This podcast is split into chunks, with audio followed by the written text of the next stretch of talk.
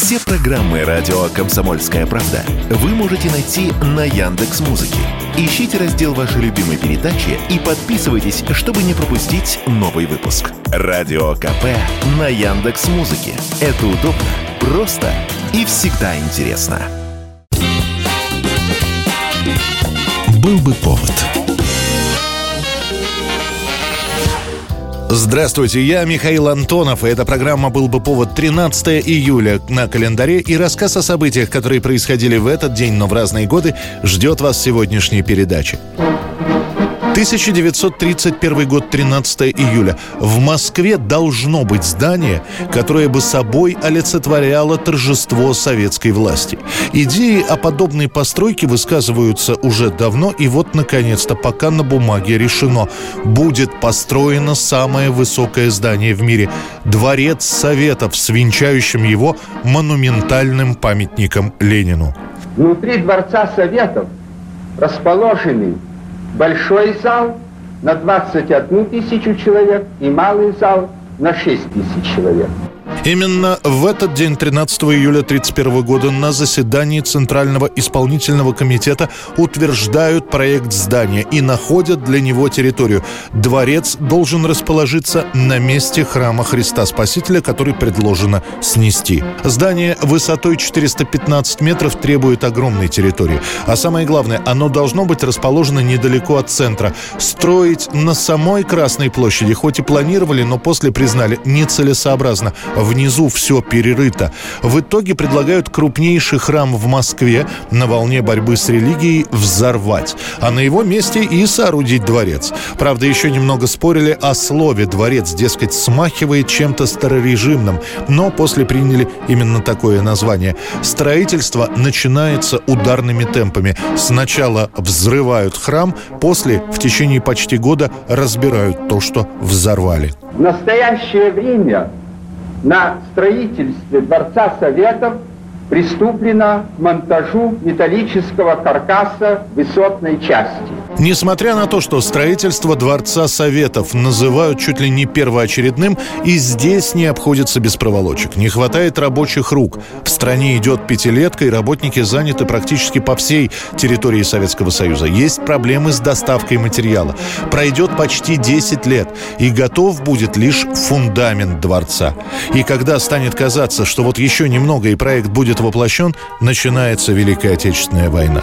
Монументальный дворец Советов так и останется проектом лишь на бумаге.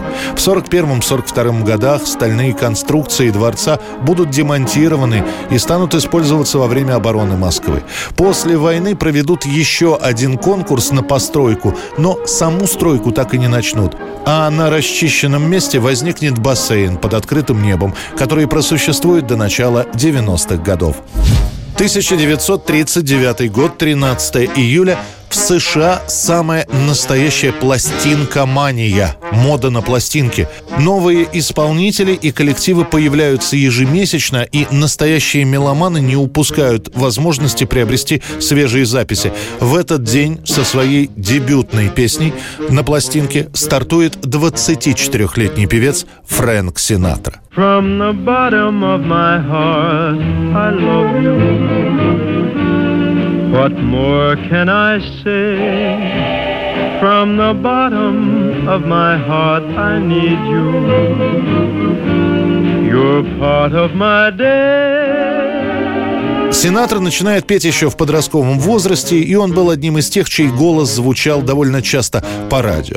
Но лишь после подростковой ломки, когда появится тот самый бархатный баритон, Фрэнки начинают узнавать. К тому моменту он солист оркестра Гарри Джеймса, с которым Синатра по неопытности подписал пожизненный контракт. Лишь к концу 30-х этот документ удастся аннулировать. Говорят, что не без помощи мафии, с которой, по слухам Синатра, Синатра был тесно связан. Также считают, что именно мафия и помогла Фрэнку Синатре записать первую пластинку и далее внимательно следила за тем, чтобы голос Фрэнки звучал как можно чаще. Так это или нет, досконально неизвестно, но факт остается фактом. Уже через пять лет Синатра – главная звезда эстрадной музыки США. Кстати, именно в это время начинают появляться сообщения о том, что женщины буквально падают в обморок от голоса Синатры. И эти слухи впоследствии будут частенько обыгрываться в фильмах и мультфильмах.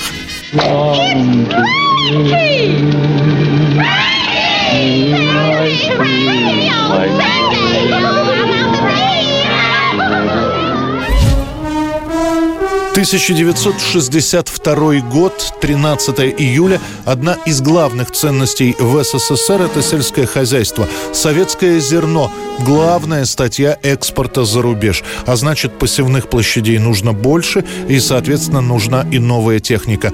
В 1961 году для технического переоснащения сельского хозяйства советские конструкторы по заданию правительства разрабатывают проект первого советского колесного трактора пятого тягового класса. Он почти в два раза лучше своих предшественников с двигателем в 220 лошадиных сил. Новый трактор в три раза увеличивает производительность сельскохозяйственных работ по сравнению с другими тракторами. 13 июля 1962 года представляют эту новинку. Он получает название К-700 «Кировец». Трактор для целинных полей – Создать такую машину партия поручила прославленному Кировскому заводу. Задание выполнено. На испытание вышла новая машина «Кировец». Новый трактор – проект армейского конструктора Жозефа Котина, который раньше проектировал танки. У, и у кировца помимо мирной функции есть и военная. Он может использоваться как тягач. Кировец чем-то похож на американский трактор «Вагнер», который показали Хрущеву, сказав, что это даже не трактор, а тракторомобиль. Вернувшись из США, Хрущев дает конструкторам задание сделать даже не похоже, а лучше трактор, чем у американцев. У нашего кировца К-700 морда больше, чем у штатовского собрата. Она выступает намного вперед кабины тракториста, и именно там и спрятан тот самый многосильный мотор. Его сам трактор хоть и называют крокодилом, но любовно. То, как работает кировец, приходят посмотреть очень многие. Он действительно перевыполняет все показатели своих собратьев, а самое главное, практически не ломается. К главному конвейеру сборки тракторов стекается продукция сотен заводов страны. Дизели шлют ярославцы. Они уже делают 300-сильный двигатель для нового трактора. Шины шлет Днепропетровск. Карданные валы Херсон. Подшипники Саратов. В 1968 году К-700 получит золотую медаль на выставке сельскохозяйственных машин в Германии. В 1969 будет признан самым мощным в мире сельскохозяйственным колесным трактором. 1993 год, 13 июля, на 12-й заставе московского погранотряда, которая осталась после распада СССР, происходит бой. Боевики теряют около 70 человек, пограничники более 20. Но погран застава в Таджикистане будет отбита. К моменту описываемых событий на заставе находится всего 48 человек, 45 пограничников и трое мотострелков. Сам Таджикистан вот уже как несколько лет провозгласил свою независимость, но по договоренности с Россией пограничников оставили. А командование маджахедов, которое напало на погранзаставу, планировало полностью уничтожить ее и ее личный состав и обеспечить плацдарм для дальнейшего вторжения афганских формирований вторжении на территорию Таджикистана? Значит, ну я что хочу сказать.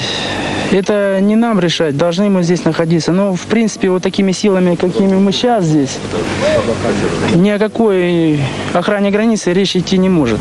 Это будет снова противостояние наших пограничников против афганских боевиков, которые будут атаковать погранзаставу вместе с таджикскими оппозиционерами. Одну из групп исламистов возглавит в то время еще никому неизвестный командир Хатаб, который в дальнейшем прославится своими действиями в Чечне.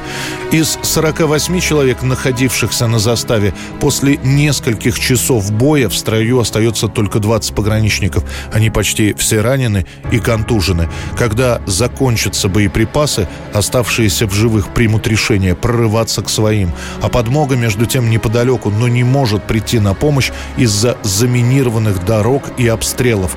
К своим выйдут 23 человека из 48. Оставшиеся в живых находится перед вами заместитель начальника заставы лейтенант Мерзикин. Заживает.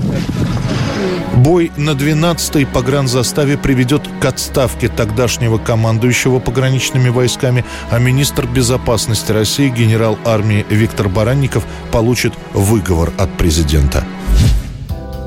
Это была программа «Был бы повод» и рассказ о событиях, которые происходили в этот день, 13 июля, но в разные годы. Очередной выпуск завтра. В студии был Михаил Антонов. До встречи.